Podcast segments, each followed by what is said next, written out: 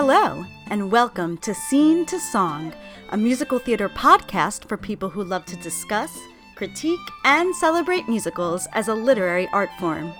I'm your host, Shoshana Greenberg, and each week I'll bring on a guest to talk about a musical, musical theater writer, or a topic or trend in musical theater. My guest today is John Grimmett. John is a composer, writer, and director whose work has been performed by the Washington National Opera, Fort Worth Opera, Panoramic Voices, Nautilus Music Theater, and the Baltic Chamber Opera. He is a graduate of the Moores School of Music at the University of Houston and NYU's Graduate Musical Theater Writing Program. We're going to talk today about the opera libretto versus the book in musical theater.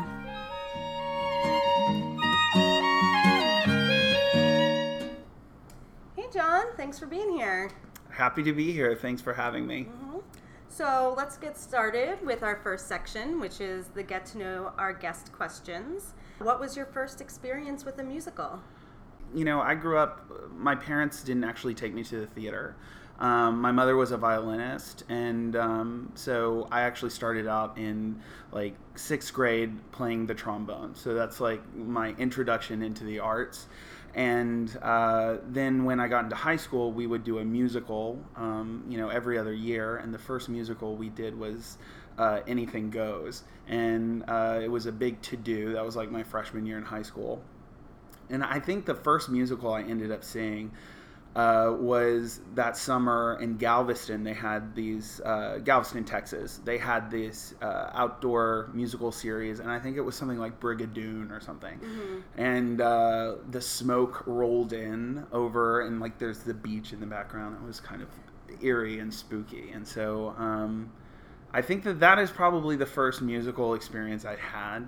Though uh, I lie and I tell people the first musical uh, experience I had was um, seeing Beauty and the Beast on Broadway, and so uh, I, I, think that was probably a year or two later. Um, and I saw that at the Lunt Fontanne, and that was pretty spectacular. Mm. I think mm. everybody kind of remembers their first big, you know, Broadway, Broadway musical. Show, yeah. Absolutely. yeah. Uh, what is the last great musical you saw? The easy thing to say is probably something like Hamilton. Um, I saw it at the Public, and then I saw the national tour that went through Houston.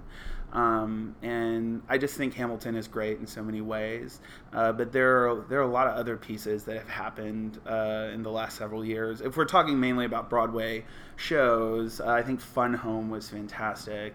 Um, I think uh, and that was what three years ago or so. But uh, I just think Hamilton, since we're talking about book writing today, like mm. it's just kind of perfect structurally. What older or classic show um, did you recently see for the first time, mm. and what was your experience with it?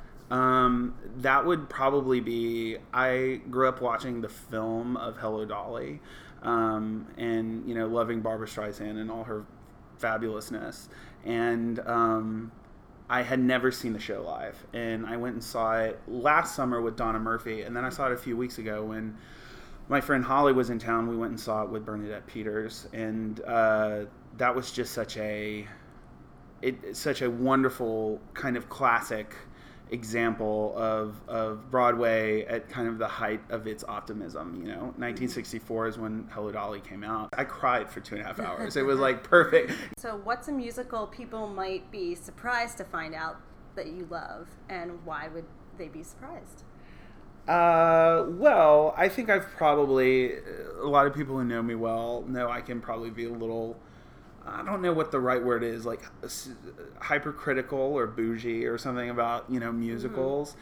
but um, I I am like a not so secret Alan Menken fan, and um, I think that uh, especially the the great tragedy of of uh, the American musical, in my opinion, after uh, you know you had all of these big mega musicals come in on Broadway, was that Howard Ashman did not live yeah. to fully see um, the fruit of the collaboration that was the Mink- Menken Ashman collaboration. But I just I think that it is um, you know like uh, the Little Mermaid, Beauty and the Beast uh, Aladdin, you know, those Disney musicals that they were making uh, on in in the movies uh, really are like my um, I wouldn't say vices because that sounds like wrong, Yeah, like so it's something I'm hiding. But Right. um, you know, they're just they're really well crafted stories, and you know they they meant a lot to me. As I said, I didn't go to the theater a lot as a kid, so to kind of see these stories come to life through song in kind of a subtle way Mm-hmm. was was neat. You know. Yeah, cool. Um, if you could require the president or one of our government leaders to see one musical, Mm-hmm. not necessarily playing right now, what would it be? one of my favorite uh, musicals recently. Um, I don't know if this was a year ago. It, it's hard for me to keep track of the time of when I actually see these things, but when uh, the John Kander musical uh, Kid Victory played at the Vineyard, Oh yeah. um, I think is almost a lesson in empathy that most people should see. Um, I'm sorry that, um, and actually, don't, I haven't followed the piece since it left the vineyard, so I don't Yeah. know if it has a future life or not.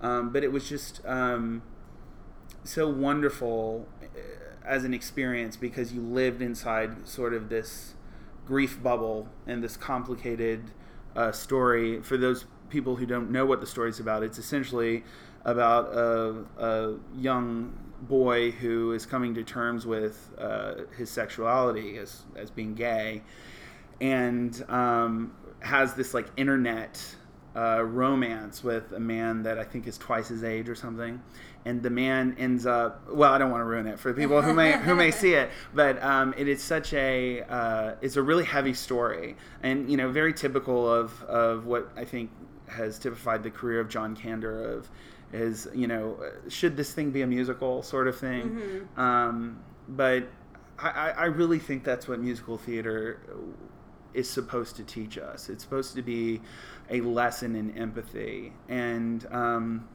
I think what's hard about this president and what's hard about our government is we aren't sure that they actually possess capabilities of being empathetic. but um, if if we are to learn something from the theater, even if we are to be entertained and that entertainment brings about uh, some sort of uh, measure of compassion, that piece was really, really moving um, to kind of be in the room and to, to witness. Yeah, I, I saw it too, and I was I Mm-hmm. was pretty blown away by it. Um, it was really haunting and really interesting, also from like a writing perspective. Mhm. Just the way it, it's structured and how it gives out information and um, I didn't think I was going to like it. yeah, 10 minutes in, I was sitting here going, like, kind of, what is this thing? yeah, and then when you it sneaks up on you you know there was there's there's a surprise in the way the piece is structured and presented to the audience that you're going whoa you know it's one of these things that um, y- have you ever read these poems that uh, you read them one way and then it says now start at the bottom line and read it backwards and you read it backwards and it has a completely different meaning yeah, yeah. uh, for me, that's kind of what Kid Victory was like because uh, you could understand. It was like you weren't you weren't quite supposed to know. Like it didn't give you everything until Right. much later, and then it illuminated kind of that experience. Let's uh, get to our topic Sure. of opera libretto versus musical theater book. And I should start off by saying that you know.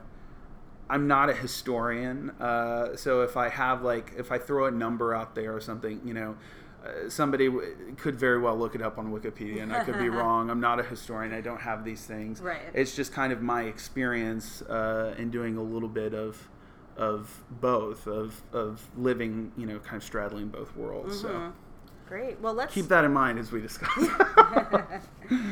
Let's start with a kind of a broad definition of each. What do you see as the general differences between a musical book and an opera libretto? Sure. So, um, I think historically, if we had to kind of boil it down to two very kind of simple ways of viewing uh, the libretto versus the musical book, an opera libretto is uh, the skeleton for which the music must hang.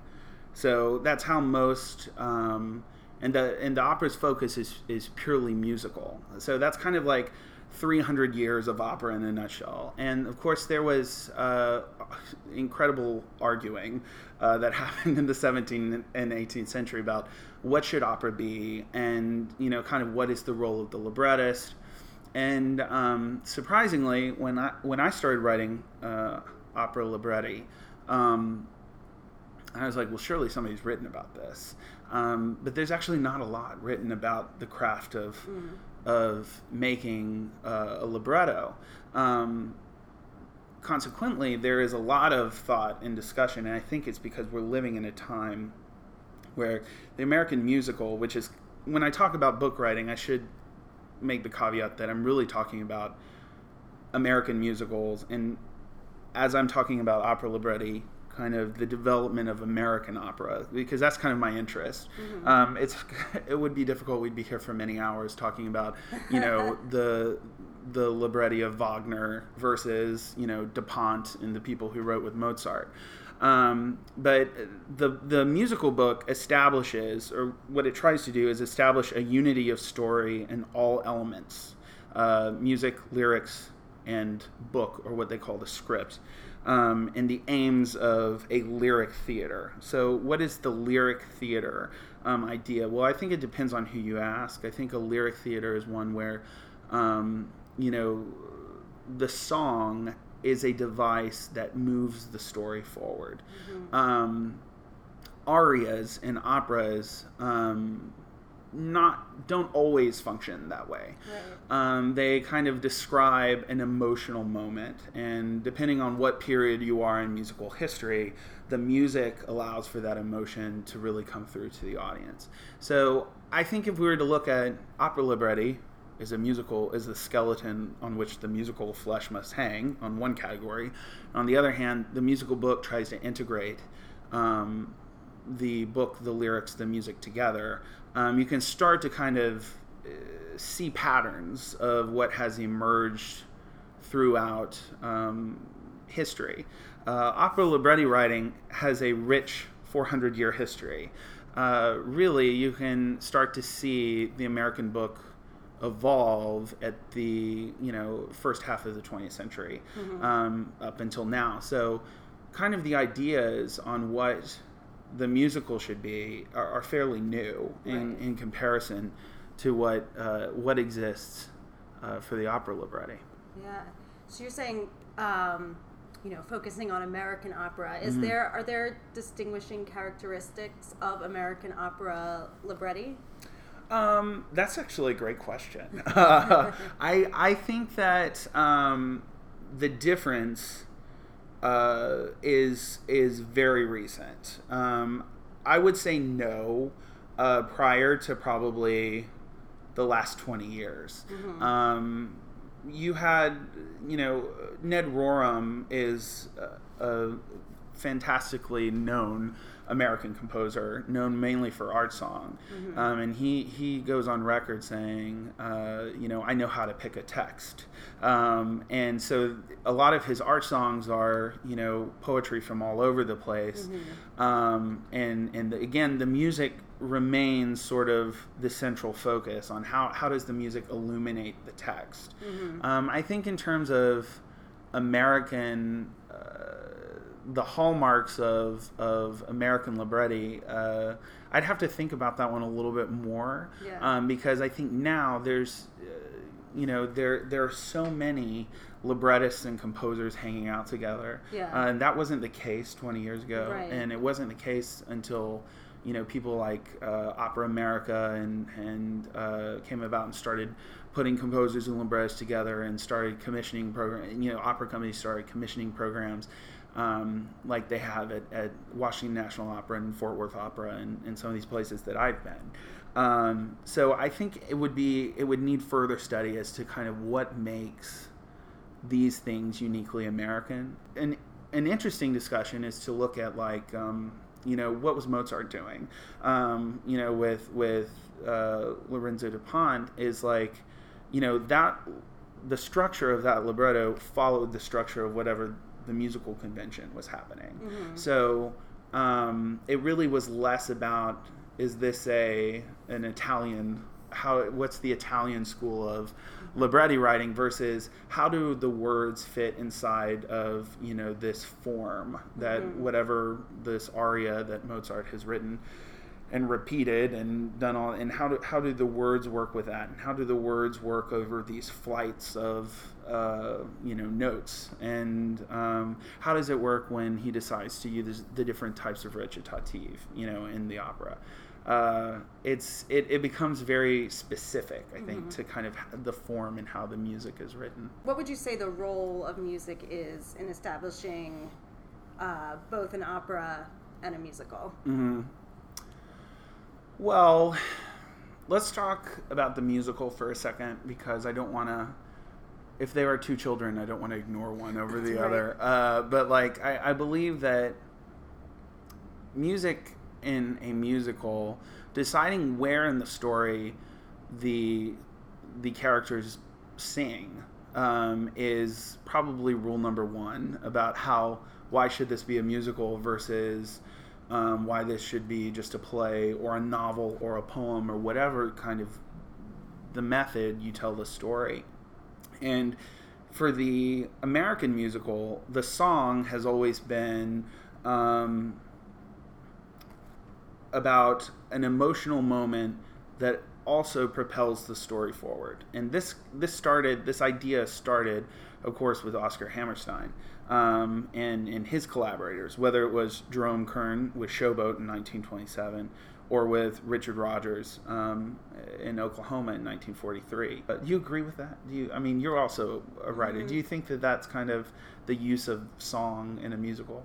Yeah, I mean, in the way that uh, we kind of experience book Yeah, today. yeah, um, exactly.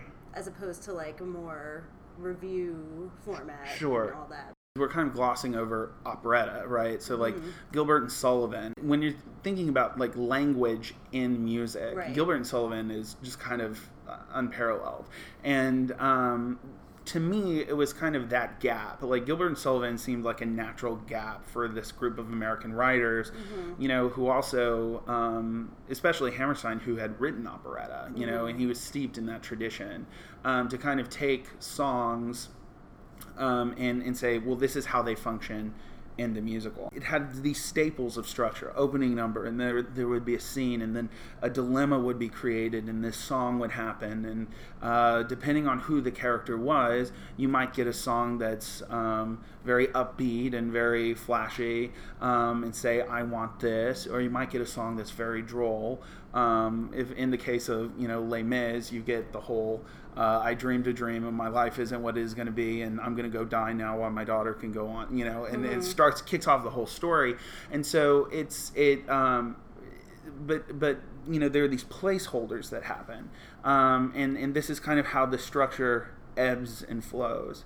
And um, and it wasn't always like that uh, too. I mean, I actually think what's so interesting, having seen My Fair Lady recently, Mhm. is like there's no opening number to My Fair Lady, and it's kind of like, but but it's like there is an opening number, but it's not an opening number in a traditional sense of like, hey, look at us, you know. Right. And Sort of- I, I've noticed that a lot of musicals, like very popular Mhm. musicals like that, don't have Yeah. that kind of opening number that we're taught to, you know, expect. They don't need tradition. you right, know? right. Well, like Bye Bye Birdie starts Sure. with just Rosie singing English teacher. Sure, And yeah. like, there's no. I mean, there's that little like "We Love You, Conrad" section, but But what what what it does, however, I mean, is it they all function actually the same way, Right. Which is they set up the rules uh, for the audience. I don't think that it's actually different in a Mhm. lot of uh, opera libretti. I think it's actually, you know, it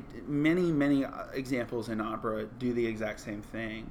But the music, uh, what I think a layman might do when they think of opera and they think of musical, the most obvious thing is like, well, there's music all the way through in one, and you know there are songs in the other, and that's actually, you know, not untrue, but it's not a holistic view to kind of what the whole thing is. Because there's music that runs all the way through in a lot of operas, um, that was that tends to be why people think, at least in my opinion, why people think, oh well, it's all about the music, um, because people would go to the opera um, not necessarily to be told a story.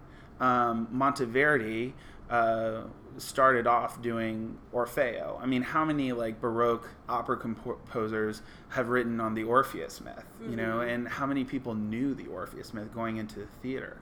Um, many of them did, but they were interested in what the mu- how the musical treatment of this story um, versus um, you know Oklahoma when uh, this cowboy rides out and starts singing about oh what a beautiful morning mm-hmm. um, it's kind of different like well i don't necessarily know this character you know right. and it's kind of more of a of a discovery and i think what you have in opera um, especially in 20th century american opera um, is kind of this delving into um, telling stories in a different way i mean there's no there's really no musical evolution i think that has happened so quickly as what happened in the 20th century. So mm-hmm. there's you just kind of see things explode all over the place mm-hmm. um, when it comes to music and and ways to use the music as um, as a way to structure the story.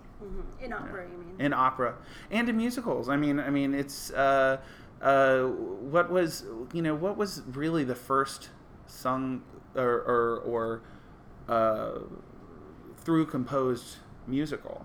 I mean, was it late? It, it, was something way before Les Mis. You know, it was like there was something that was happening uh, before then. Um, you know, Hair happened. Is mm-hmm. actually I think Hair was 1967, mm-hmm. um, and it wasn't. It was more than just rock music or writing in the rock idiom.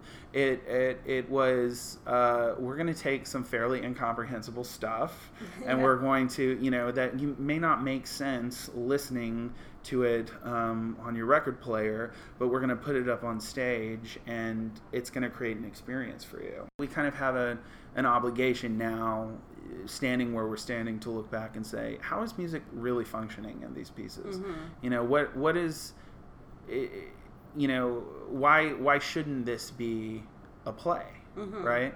So something that's really interesting. My my playwriting teacher was Edward Albee, uh, who was notorious for writing one of the most failed Broadway shows of all time, which was Breakfast at Tiffany's. Mm-hmm.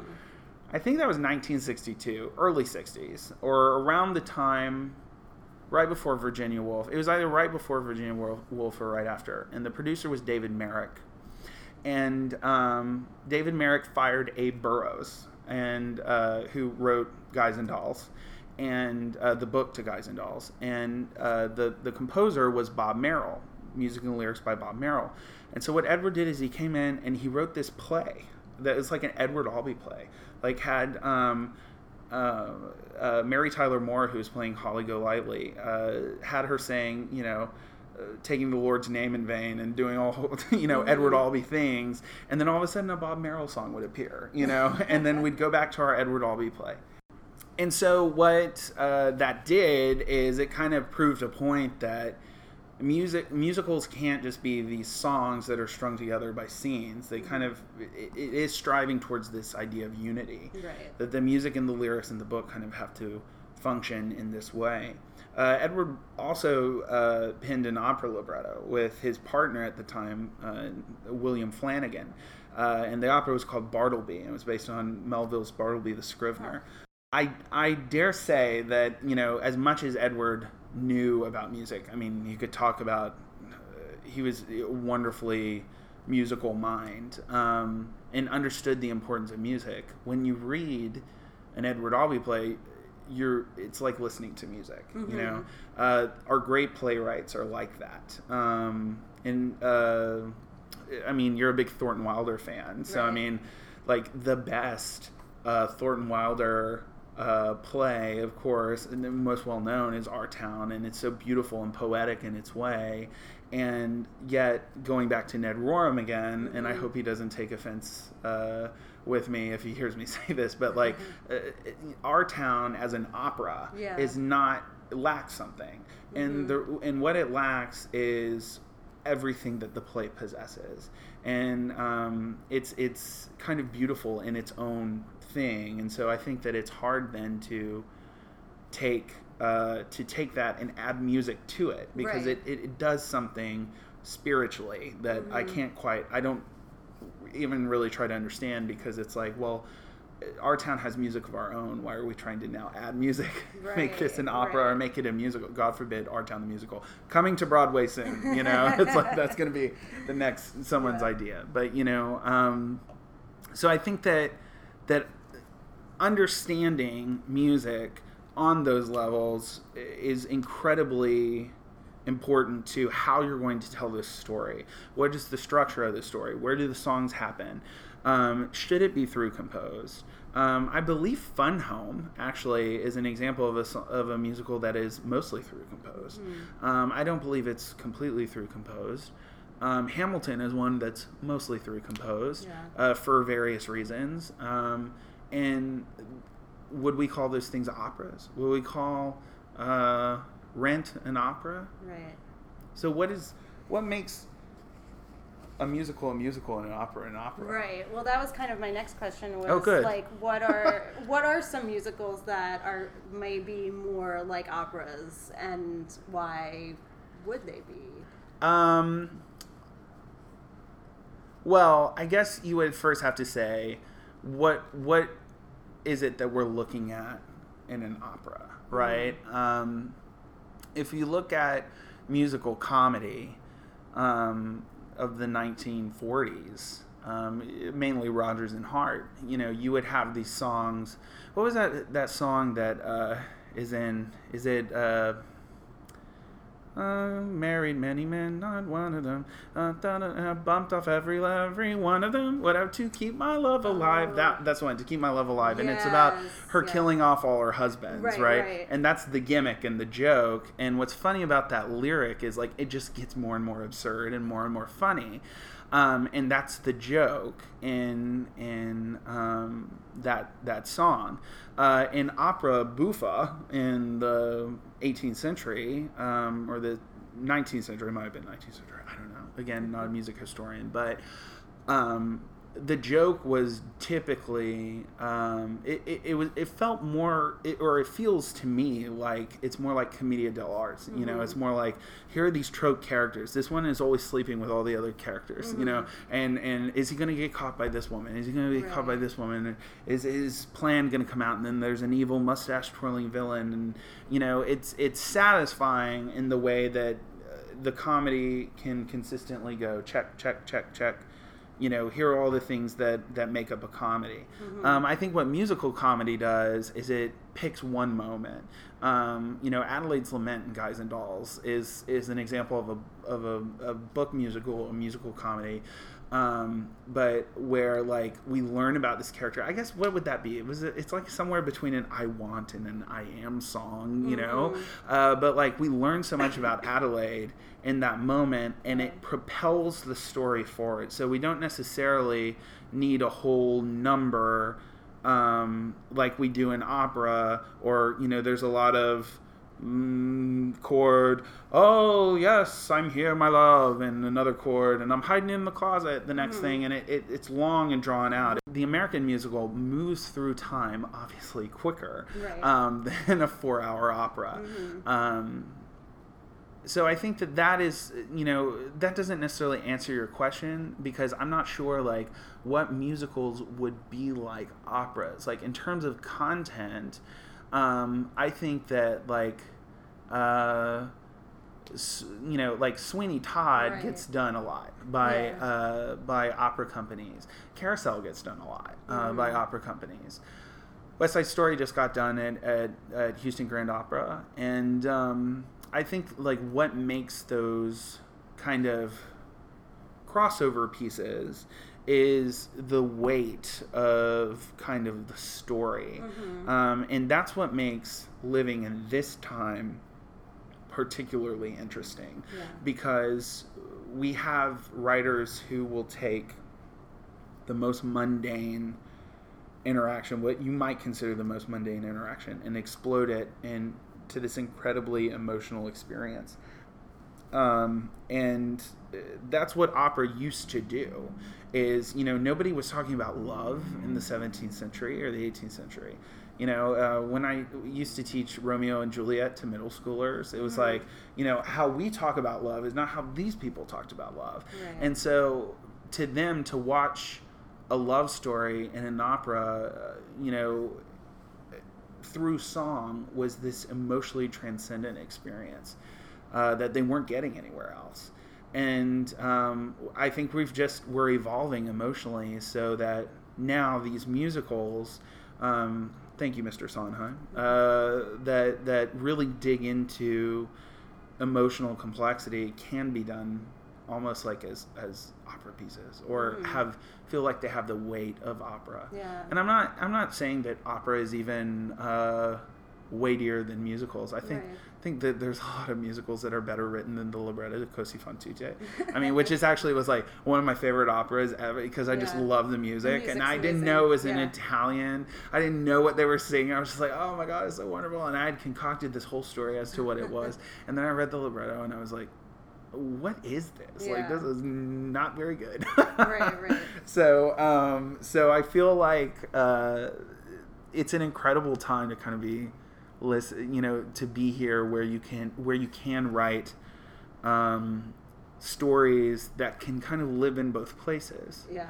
Um, but it still doesn't answer the question like what is the opera versus Yeah. what is the musical? Yeah, it's interesting because um, I was just thinking about when I saw Miss Saigon last year when it came back, and then of course that's you know taken from an opera, but I um, taken from Madame Butterfly, and I Mhm. wanted. I just was like watching it, and I wanted it to be like even bigger than they were doing it. I mean, Sure. and that's pretty dramatic, just huge emotion, um, even more. And I was like, wow, I just really want this to be an opera. Yeah. well, and and what you know, kind of performance is something we haven't talked about at all. right. The voices are different. You know, it's Yeah. it's like they're going to be what they are. Um, musical theater voices are hopefully designed to perform eight shows a week. Mm-hmm. Um, you know, opera voices are it's physically using different muscles. Right. Um, and I feel like um, they uh, that's one big difference about Mhm. people and this goes back to this idea of like the lyric theater Mhm. is for me um, rose's turn which is a perfect song um, is is how sondheim and Jule Styne put together and created a, a moment that that didn't have to be sung to the heights of Leontyne Price right. or or uh, Maria Callas or you know the great opera divas. I was watching a video of Leontyne Price singing. Um, I think it was her final performance uh, from Aida, and um, it was like she walked out and she sings this note and then she's transfixed and the audience applauds for 14 minutes or something you know it's like that's how long they were able to stay in this moment and i think what musicals do is again it's shorter it's more succinct there are more turns there's more um, engagement Mhm. and almost it, it just happens quicker i think Yeah. Yeah, that's an interesting point. Just like Yeah. the time. Yeah. I think it has. moves. I think it has to. It's like, um, you know, Sondheim talks a lot about how lyrics exist in time, Right, right? right. They have to exist in time. Otherwise, uh, poetry, you know, poetry can and novels can kind of eh, engage in this flight of description, um, but lyrics have to be, exist in a very uh, succinct way to almost to where one word or one syllable uh, dictates the rest of the lyric, you know, or the rest of the song or whatever the music's doing. This unity, um, and and so I think just by the nature of that, um, that is why uh, that's a main difference between kind of the physical construction of of how people perceive, you know, storytelling in time in opera. Mhm. You know, it's like oh, I can sit and listen to her sing this note for you know ten right. minutes. Let's move on to our uh, next section, which Okay. is "Why is this so good?" Okay. um, where we, uh, you know, take a song from any musical and we talk about why it's so good. Sure. Um, so you have selected uh, from Michael John LaChiusa's "Hello Again" Mhm. the montage slash safe slash the one I love. Right. Um, so yeah, why don't you just uh, start by talking about uh, why you chose this? Uh, in 2011, before I entered, that was the year I entered uh, NYU. In the spring, that's when the transport group was doing Hello Again. Oh, yeah. And so I went and saw it.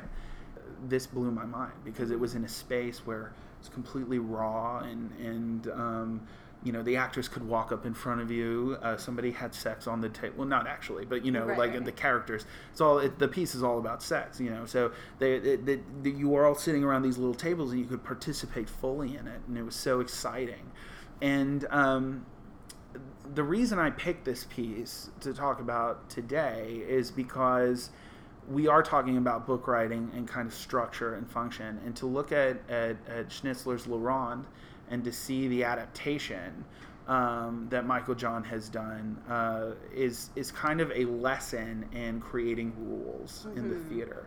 Uh, Michael John is a master at the short form musical. Um, he has, uh, you know, I think historically in his career, this piece comes after First Lady Suite, maybe. Um, and so this kind of was an extension of you know first lady suite are these little vignettes. Um, this piece is actually a vignette but it serves in a larger function. Uh, the the structure of La Ronde is scene one character a and character b scene two character b character c scene three character c character d and it rotates until you get to scene 10 or 11 or i don't remember and and, and character a comes back again for people who don't know kind of the structure um, so th- those are the rules of the piece, which I think are pretty clever. Michael John uh, added a layer in saying, okay, we're going to visit a different decade in America in each little story. And how do we weave through time became part of the rules of the piece. So for me, I was just sitting here going like, oh, there's so many little Easter eggs, you know, uh, to to this piece because it's clever, it's exciting, um, it moves through uh, time almost in a seamless way, and that's kind of what.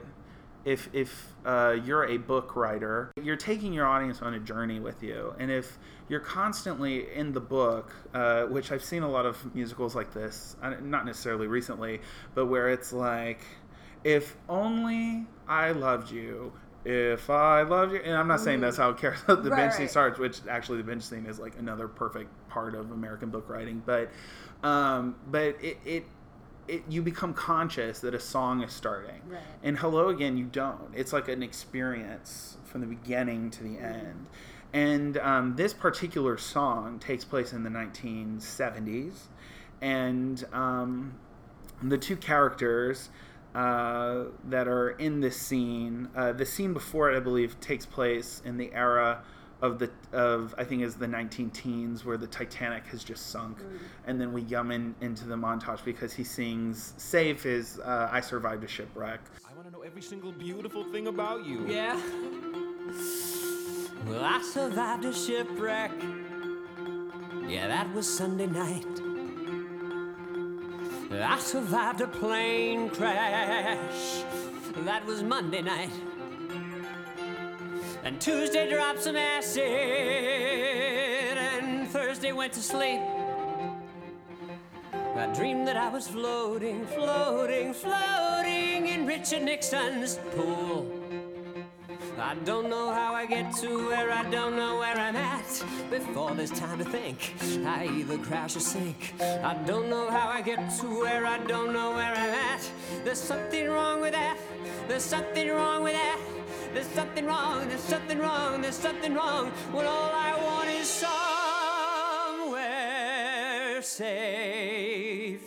basically these two characters um, are uh, hooking up at kind of like a gay disco mm-hmm. in, in in the 1970s.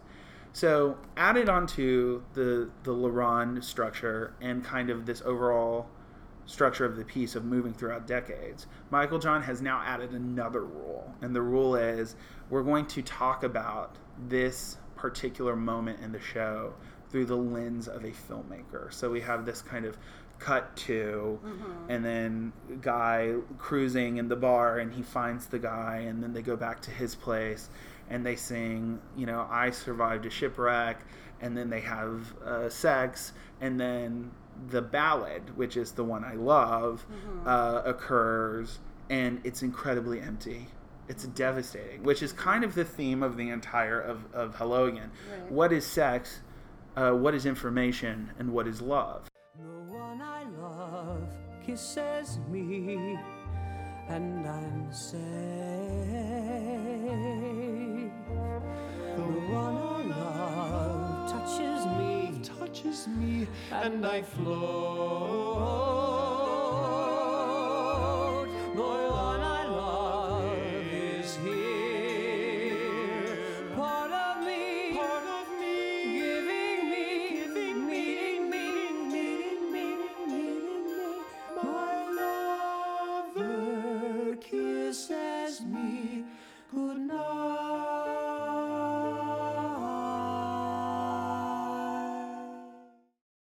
Think the track that's recorded on the original cast album is like 10 minutes long. It is, And yeah. you, you can you can listen to the entire thing. You can plot the entire thing as it's happening. This was a masterclass for me as an as a young writer was to see Hello Again and see like how does song function in this uh, piece? How does book writing happen? How does lyric uh, material, uh, how do lyrics and songs function in a way um, that uh, are different from, say, opera? There's also something with like the music that happens too. Yeah. I think that um, like these these different musical styles come Yes, in and out. that's um, right.